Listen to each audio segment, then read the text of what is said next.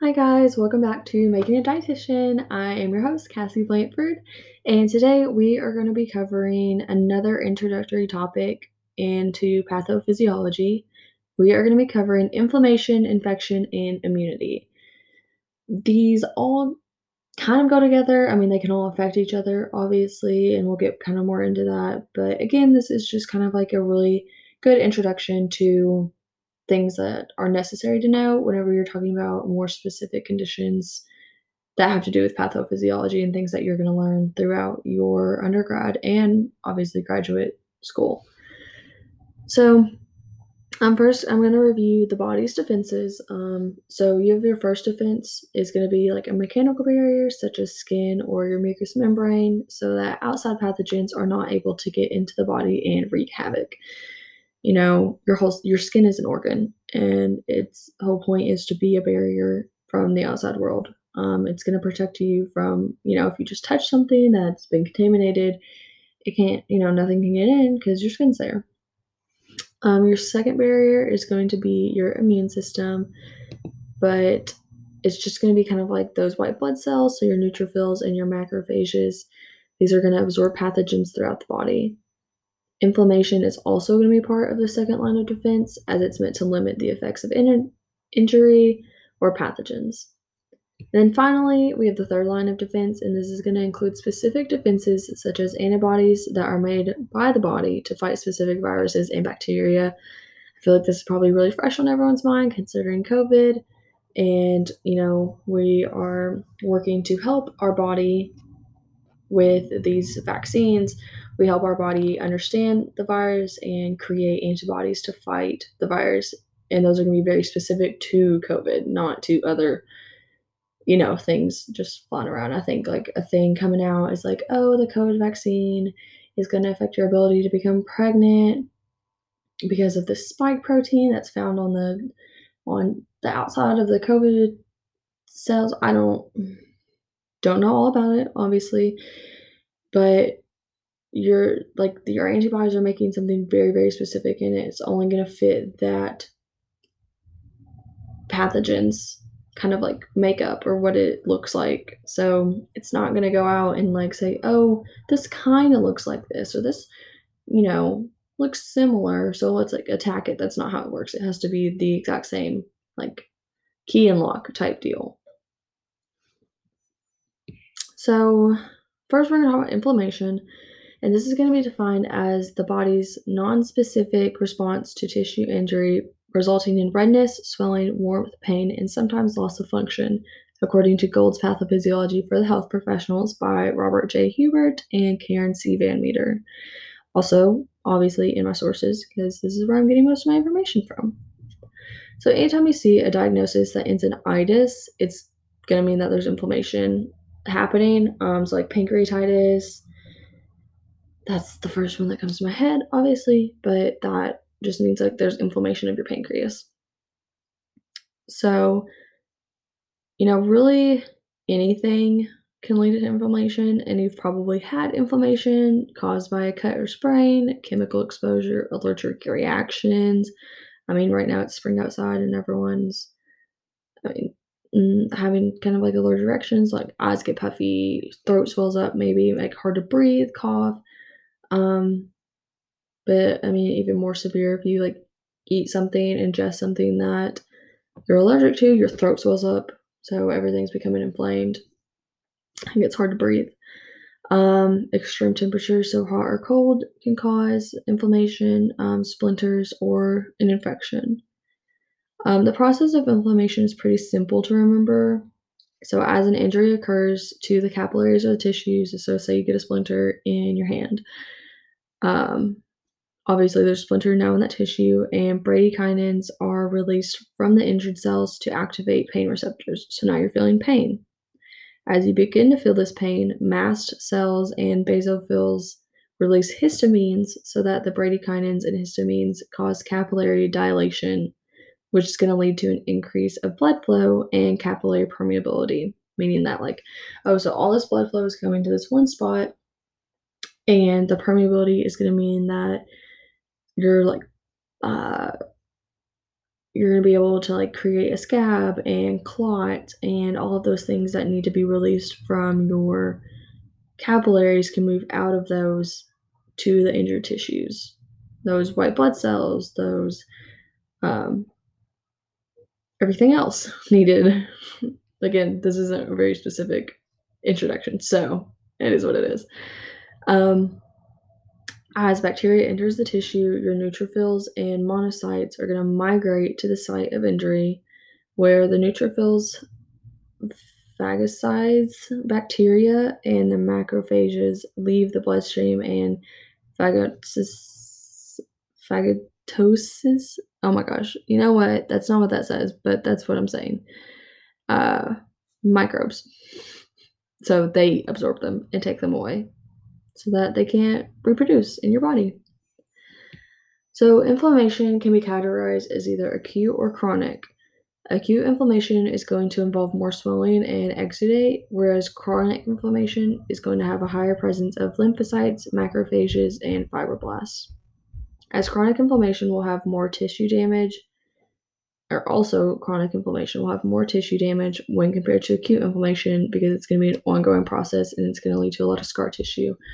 So, if you have a heart attack, this is going to lead to inflammation around the heart, and over time, it's gonna you're like you're gonna have scarring around your heart and that over time is going to lead to more stress on your heart and possibly lead to another heart attack which is why you're so much more likely to have a second heart attack after a first one because you have a lot of scar tissue build up and it's me it just means that like your heart's not going to be able to work as well as it used to be able to.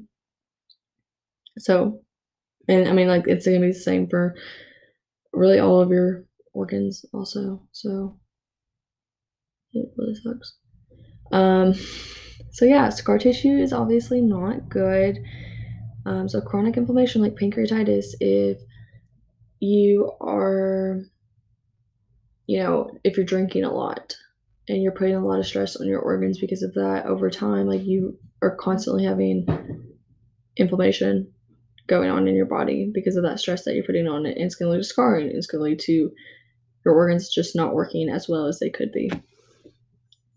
So, Local effects of inflammation are going to be things that you've likely noticed. You know, you're going to have that redness and that warmth um, caused by the increase of blood flow. You're going to have the swelling and edema as there's a shift in the protein and fluids into the interstitial space. Um, there's pain from the increased pressure of the area on the nerves. You have a loss of function in the cells as they lack nutrients, or possibly like the swelling is going to interfere. So I remember like one time I tore two ligaments in my ankle, immediately started swelling up. And then um, I go to bed and I wake up in the morning. It is burning hot. I can hardly move it. It hurts so bad. The swelling makes it so that like I absolutely cannot move my ankle at all. So all of those things are going to be, you know, effects of the inflammation that's happening because of those torn ligaments. And I mean, you've probably all experienced something along those lines also. So, exudates will also be common, um, and there's a lot of different kinds, um, and they're going to have different characteristics depending on the cause of the trauma. So, serous exudate are it's going to be watery and mainly fluid. Fibrinous exudate is going to be thick and sticky with a high content of cells and fibrin, and then pur- purulent exudate it's going to be thick and yellow green and it's going to indicate infection and it's most commonly going to be known as pus.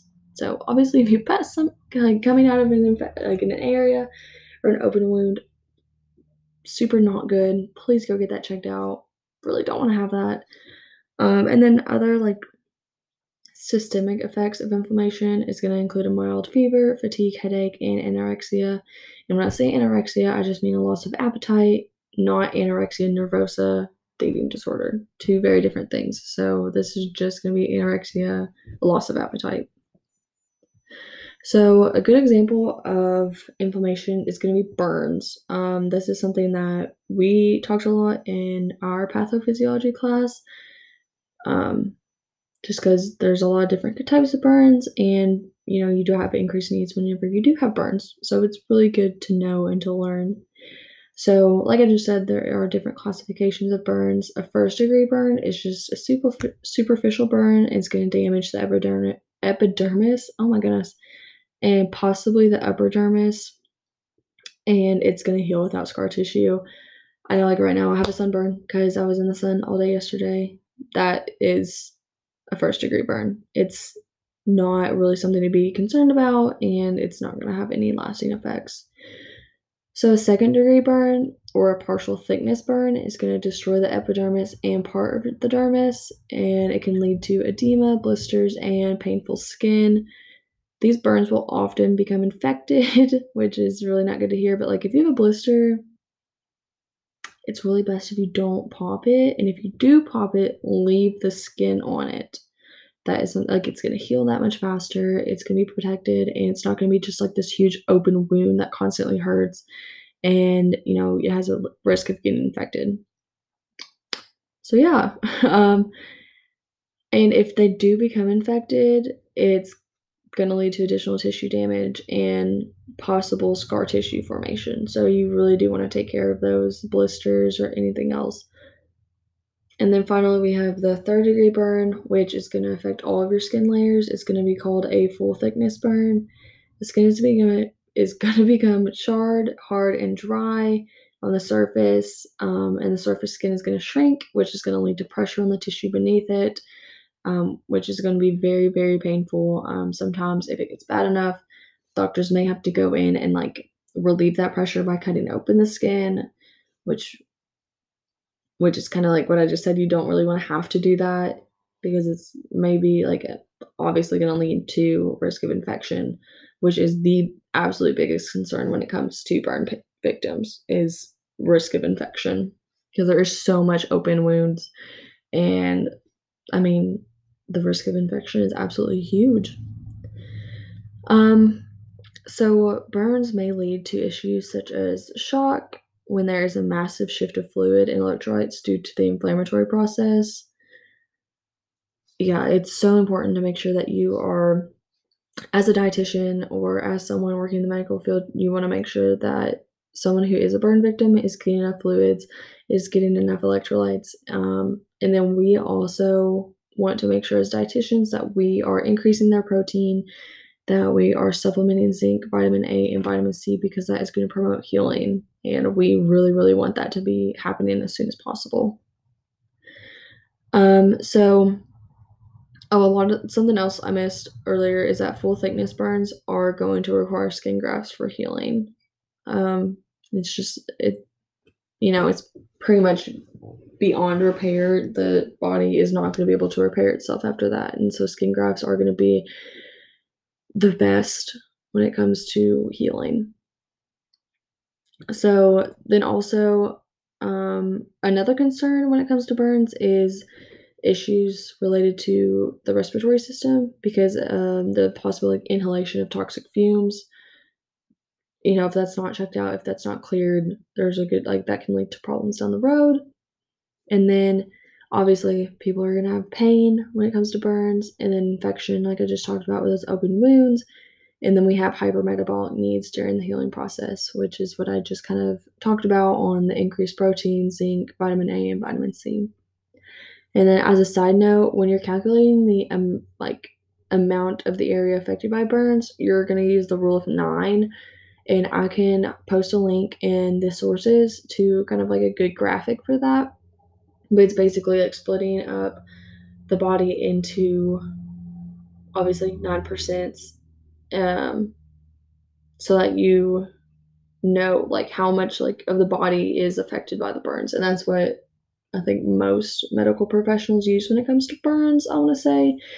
So like say like the top of my thigh is so if i'm looking at my whole thigh front and back above the knee below the hip it's gonna be 9% so the front is 4.5 and the back is 4.5 and then I think same with the arms, maybe.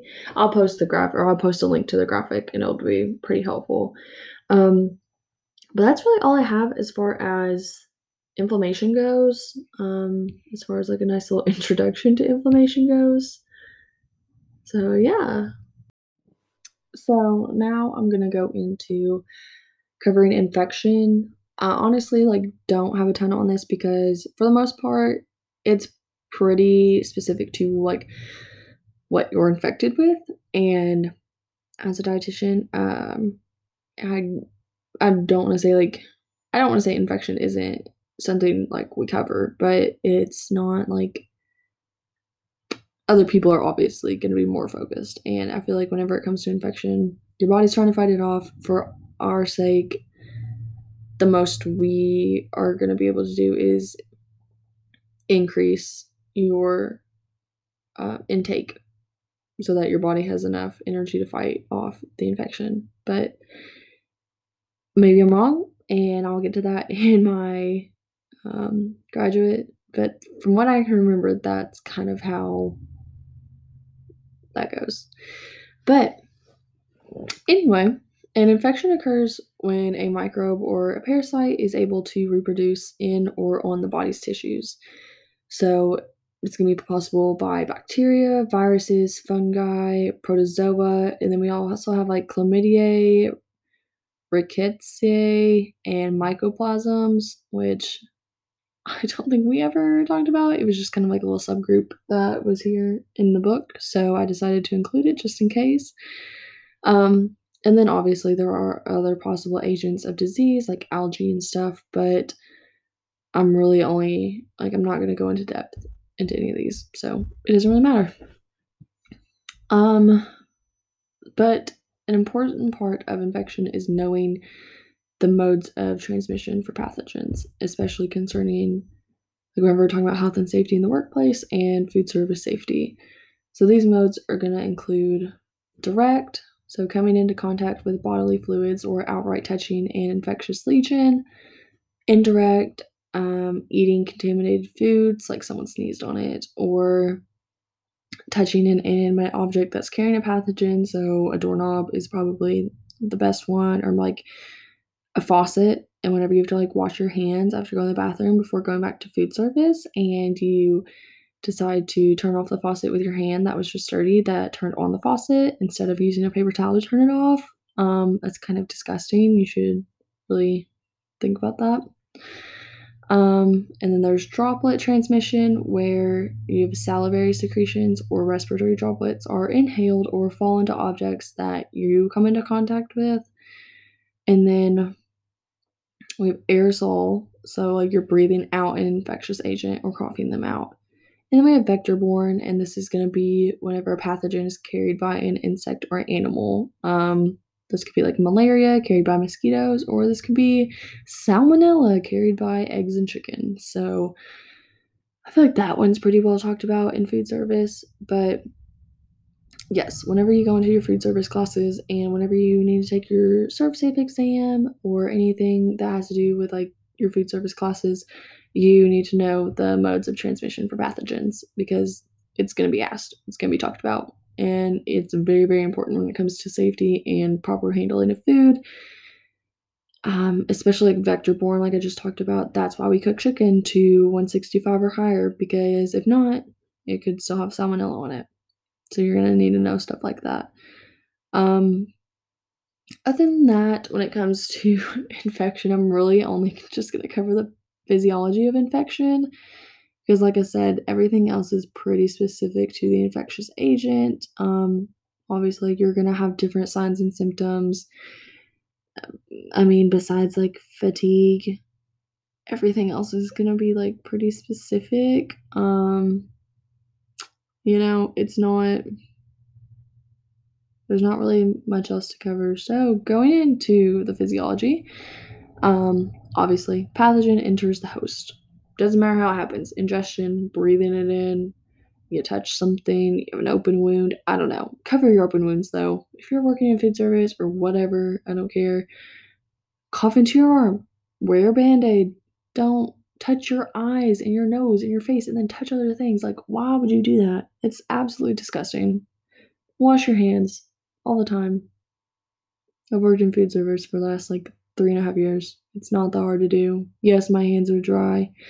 Yes, they are cracked, but it's okay. It's okay. So, an infection is only going to occur if the host defenses are unable to prevent the reproduction of the pathogen in the body. So, like, yeah, you could have a pathogen enter your your body or breathe it in, but like, as long as your body's healthy and has the means to fight it off, you're gonna be fine. But like, if your body doesn't recognize what it is or isn't strong enough to fight it off, yeah, that's a different story.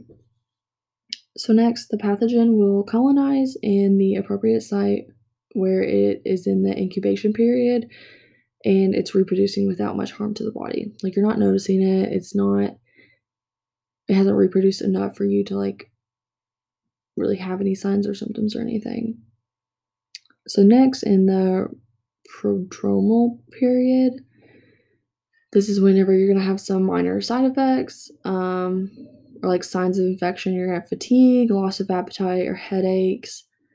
You know, it's not gonna be anything major, but you can definitely tell like you're not, you know, up up to par. You can tell like you're coming down with something. Um, and then next you have the acute period, and this is whenever your infection is to be in full swing and your clinical signs are at its peak. Um, and then here, like whenever so if you in your head picture kind of like a graph, and up to this point, like we've been going up. So now we're gonna have a branch. Like you're gonna branch off, and at one point it's gonna keep going up. And if you keep going up, this means that the infection is still multiplying, and you're still reproducing in your body, and you are gonna die from infection. On the other hand, you can see that the graph is going to start going down. So this means the number of organisms in your body is slowly going down, and your body has been healthy enough to produce antibodies and fight against the infection, slowly winning. So here again, you're going to see a decreased reproduction of the pathogen. Um, you know, following this, um, there's the recovery period where the signs and symptoms are subsiding. You can tell that you're getting better. Like maybe you're not up to 100%, but you're definitely not like feeling horrible. And then finally, you have another branch. And I mean, it's still going to be down on this, you know. And then this is where you fully recovered. Or this kind of like plateau towards the bottom, and you have a chronic infection leading to mild yet destructive signs. So, obviously, not what we want. Um, I don't really have much to say about chronic infections. I don't know a ton when it comes to infectious agents, but that is really all I have to cover about infection. Um, obviously, if someone had like more specific questions, I could definitely like do research and answer those. Um, but that's all I have as far as like really infections go. Okay, so the last thing we're talking about is going to be immunity. Um, as far as dietetics goes in immunity, I really don't have a lot to say. Um, but it is still something that is very important to know whenever you're in the medical field. So we're just gonna get in and get started. I also do not have notes for this section, so you're really just gonna have to bear with me. There are little pauses and everything. Um, it's just me trying to collect my thoughts. So first, we're gonna cover the components of the immune system, and this is gonna be you know, the lymphoid structures, immune cells, tissues concerned with the immune cell development, and then chemical mediators. So the lymphoid structures are going to include the lymph nodes, the spleen, tonsils, intestinal lymphoid tissue, and the lymphatic circulation. And then the immune cells are going to be your lymphocytes as well as macrophages. The tissues involved in immune cell production and development include the bone marrow and the thymus.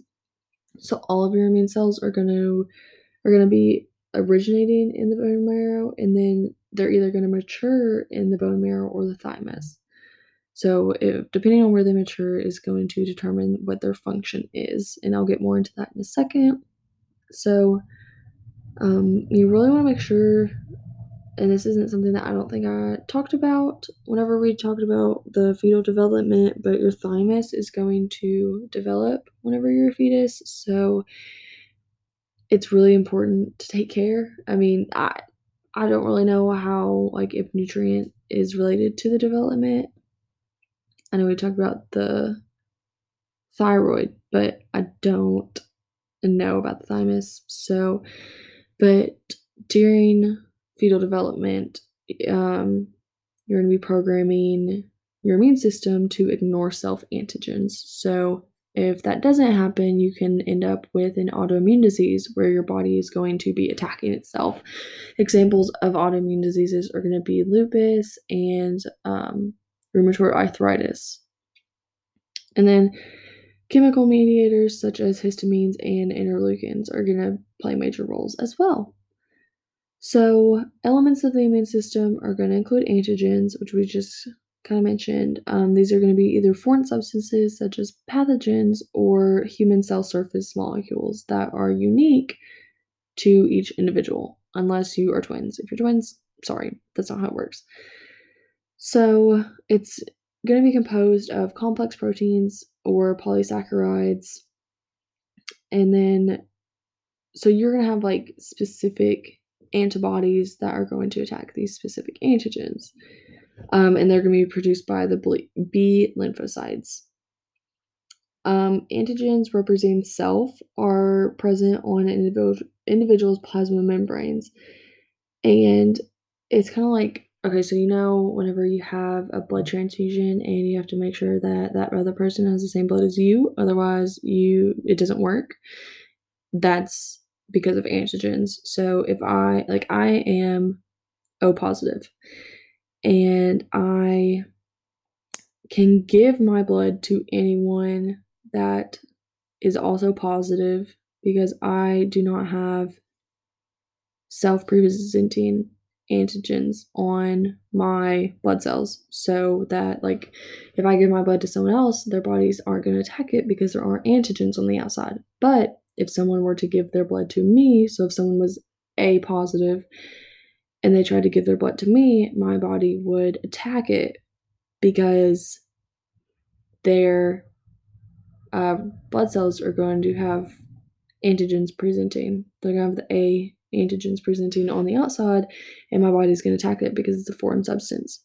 Um, the same thing goes for positive and negative. So I could receive blood from someone who is O negative because they do not have like the I don't it has a specific name, but as far as like the positive and negative go, they don't have anything presenting. So my body wouldn't recognize it as a foreign substance because it doesn't have any antigens. But I could not give my blood O positive to someone who's O negative because I have the positive presenting part. So their body would see it as a foreign substance and they would attack it. So yeah, that's why you can't receive blood from someone who's not the same type, unless like O is the universal donor, and then AB is the universal recipient because AB could receive anything. Obviously, they could receive A, they could receive B, they could receive AB, and they can receive O. So yeah. Um, and it's also the same uh, whenever it comes to organ transplants, but it's going to be a lot more complicated because they have more antigens presenting than just the blood type. So then we're going to have the cells are going to be also like elements of the immune system. Um, a macrophage is critical in the initiation of the immune response. They develop from monocytes and part of the mononuclear phagocytic system it used to be known as something else, which I'm glad it's not that because I don't even think I could read that. Um, they're going to occur throughout the body in tissues such as the liver, lungs, and lymph nodes, and they're going to be large phagocytic cells that intercept and engulf foreign material and then process and display the antigen from the foreign material on their cell membranes. The lymphocytes respond to this display, initiating the immune response. So, basically it's saying okay you have a foreign substance in your body and either your body has one of two things either it recognizes this pathogen or it does not but it's going to read that off of the um, oh my gosh, if I could remember, macrophage. So this thing is not specific. It just envelops things that are random, don't belong there, gonna take it in, it's gonna present that antigen on the outside. Then your body is gonna read it. And this is gonna start the specific immune response. So, which we'll we'll get into in just a second. Um, the primary cell in the immune response is going to be the lymphocyte and one of the leukocytes or white blood cells produced by the bone marrow. Mature lymphocytes are termed immunocompetent cells, and these are cells that have a specific function in recognizing and reacting with antigens of the body. So, this is where we get into the specific immune response. So, there's going to be two groups of lymphocytes. It's going to be your B lymphocytes and your T lymphocytes. And this is going to ter- determine which type of immune- immunity will be initiated. Um, it's either going to be cell mediated immunity or humoral immunity. So, T lymphocytes or T cells are going to, you know, like I said before, all of your lymphocytes are going to come, or yeah, lymphocytes are going to come from the bone marrow. That's where they're made. But T cells are going to mature in the thymus and then they're going to migrate to the lymph nodes.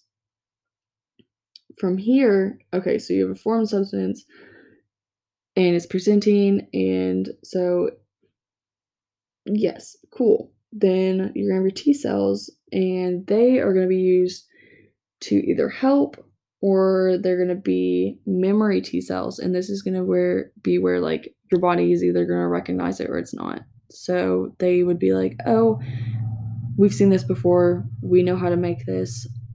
We need to get to it. We need to be making specific,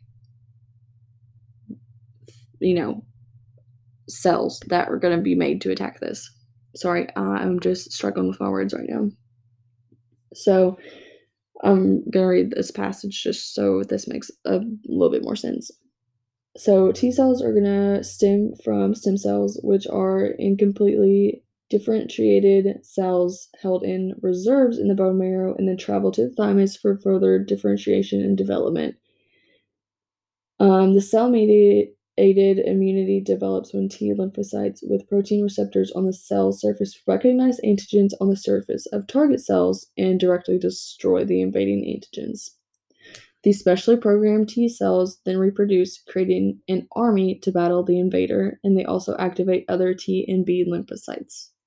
T cells are primarily effective against virus infected cells, fungal and protozoal infections, cancer cells, and foreign cells such as transplants. Um, there's a number of subgroups of T cells marked by different surface receptor molecules, each of which has a specialized function. So I think there's like four they have listed here. And helper T cells are required, I'm pretty sure, for B cells. And then you have your memory cells, which I just talked about. They're going to be the ones that memorize something that is going to keep it kind of like in your in your body so that they know next time how to quickly have a response instead of like taking time to build up an army they can quickly make it and next thing you know like you're not having those major symptoms of an infection like you may have had otherwise so the cytotoxic T killer cells destroy the target cell by binding to the antigen and releasing damaging enzymes or chemicals uh, which may destroy foreign cell membranes or cause an inflammation response, attracting macro- macrophages to the site, and then obviously those are going to absorb them and kill it. And then the phagocytic cells then clean up the debris. And the helper T cells facilitate the immune response. And then the memory T cells remain in the lymph nodes for years. So you could recognize a disease for years after you've had it once, which is really awesome.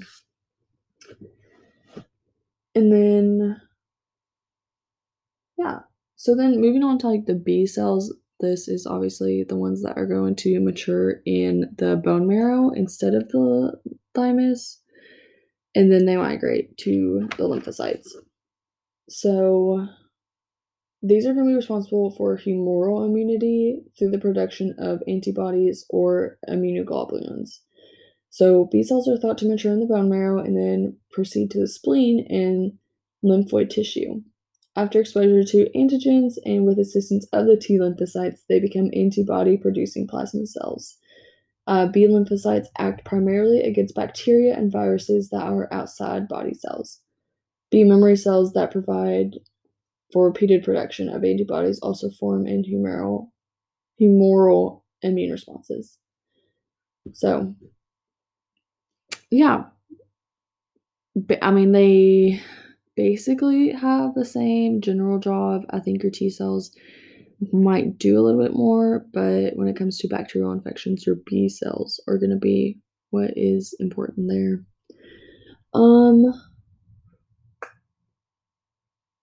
so yeah, um, I guess I'll mention antibodies. So antibodies are a specific class of proteins termed immunoglobulins and are present present in different body fluids. Um, each is going to have a unique se- sequence of amino acids attached to a common base, and antibodies bind to the specific matching antigen and destroy it. So just like a lock and key, you have to have a very very specific key to unlock a lock. So you have to have a very specific antibody to kill an antigen.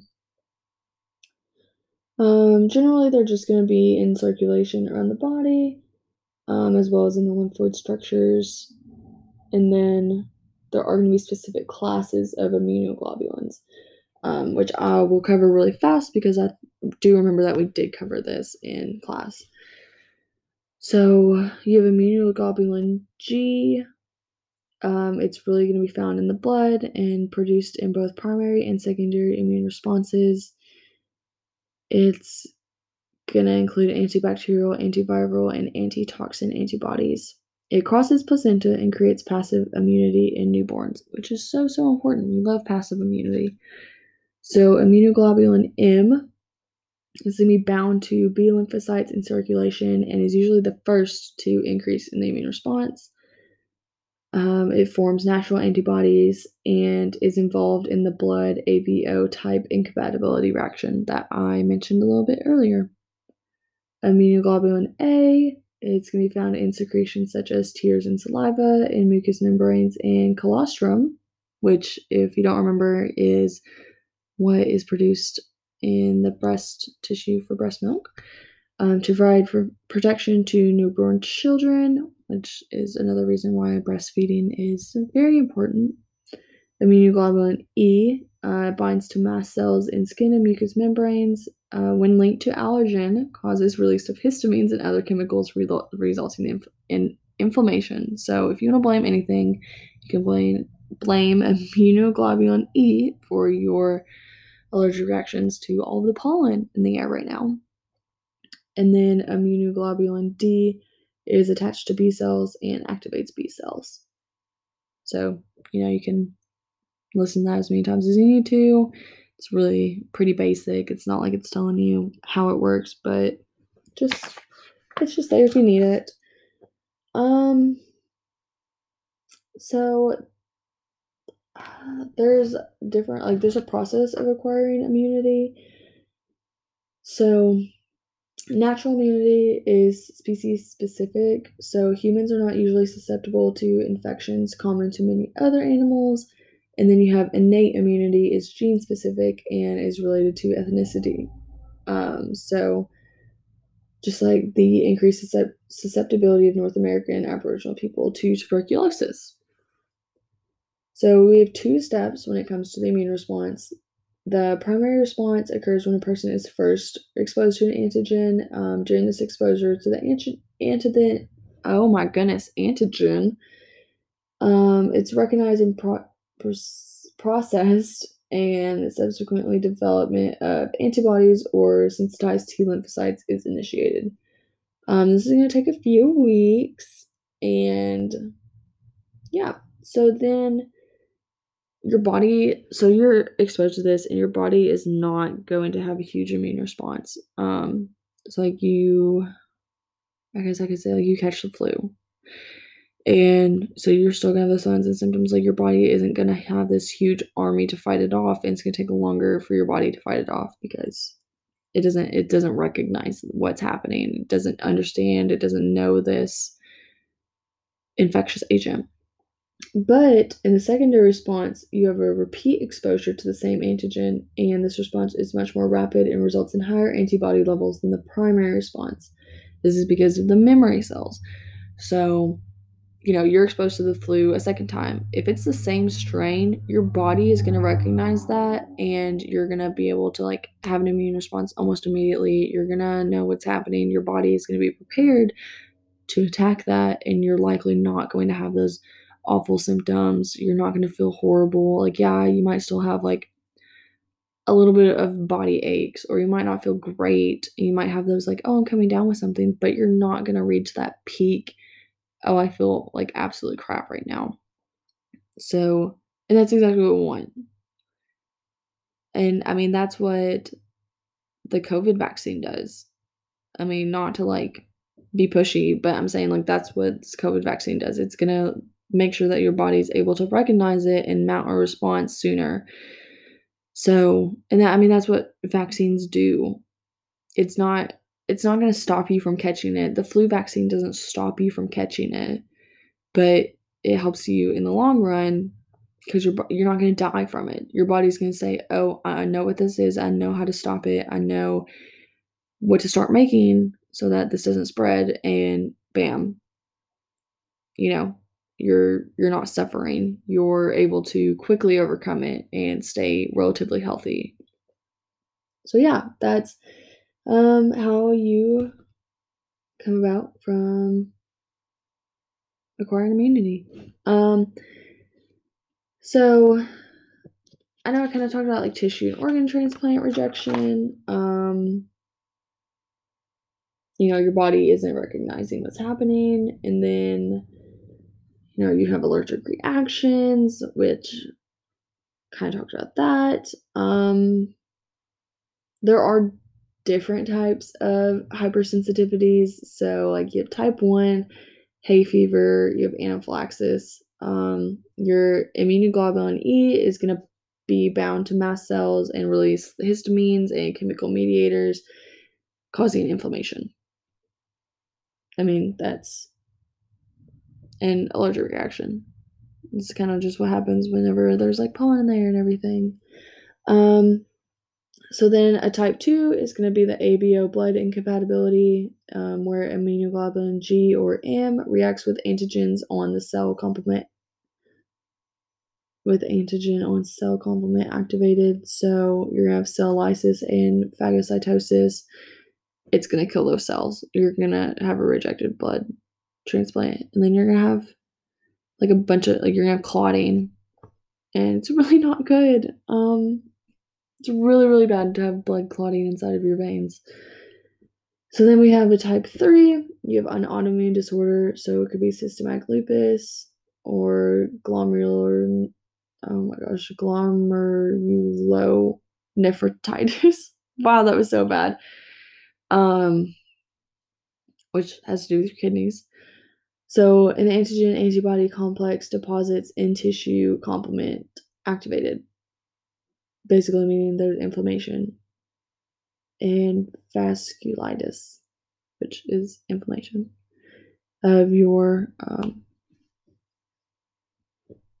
vascular system, veins, arteries. Yes. Um, and then you have a type 4 hypersensitivity, which is going to be contact dermatitis or transplant rejection. Obviously, super awful. Your you have antigens bind to T lymphocytes, sensitized lymphocyte release of lymphokines. And then there's going to be delayed inflammation. So you may think it's going well and you may think it was a successful transplant, and then bam, it's not. And it can end up being very critical. So, yeah, I, I'm to go through, just give me a really quick second um, to make sure I'm not like missing anything crazy. But I mean, I did cover autoimmune disorders. So there's not a whole lot that I can personally talk about as far as those go. I know like my grandmother had lupus and unfortunately passed away from it. Um, I know, like, it was really she also had rheumatoid arthritis, um, and it was very hard on her body. So, like, autoimmune diseases are very serious conditions. Um, I know, like, one of my friends, she has lupus, and I mean, she's my age, but I mean, you can live with them, obviously, and you just kinda have to recognize when it's like, when an episode is coming on and, like, how to take care of yourself and what you need in those moments. Um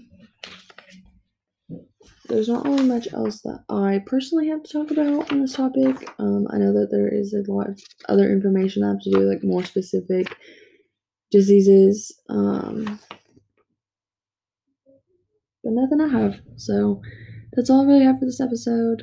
Um, I hope you all have a great day.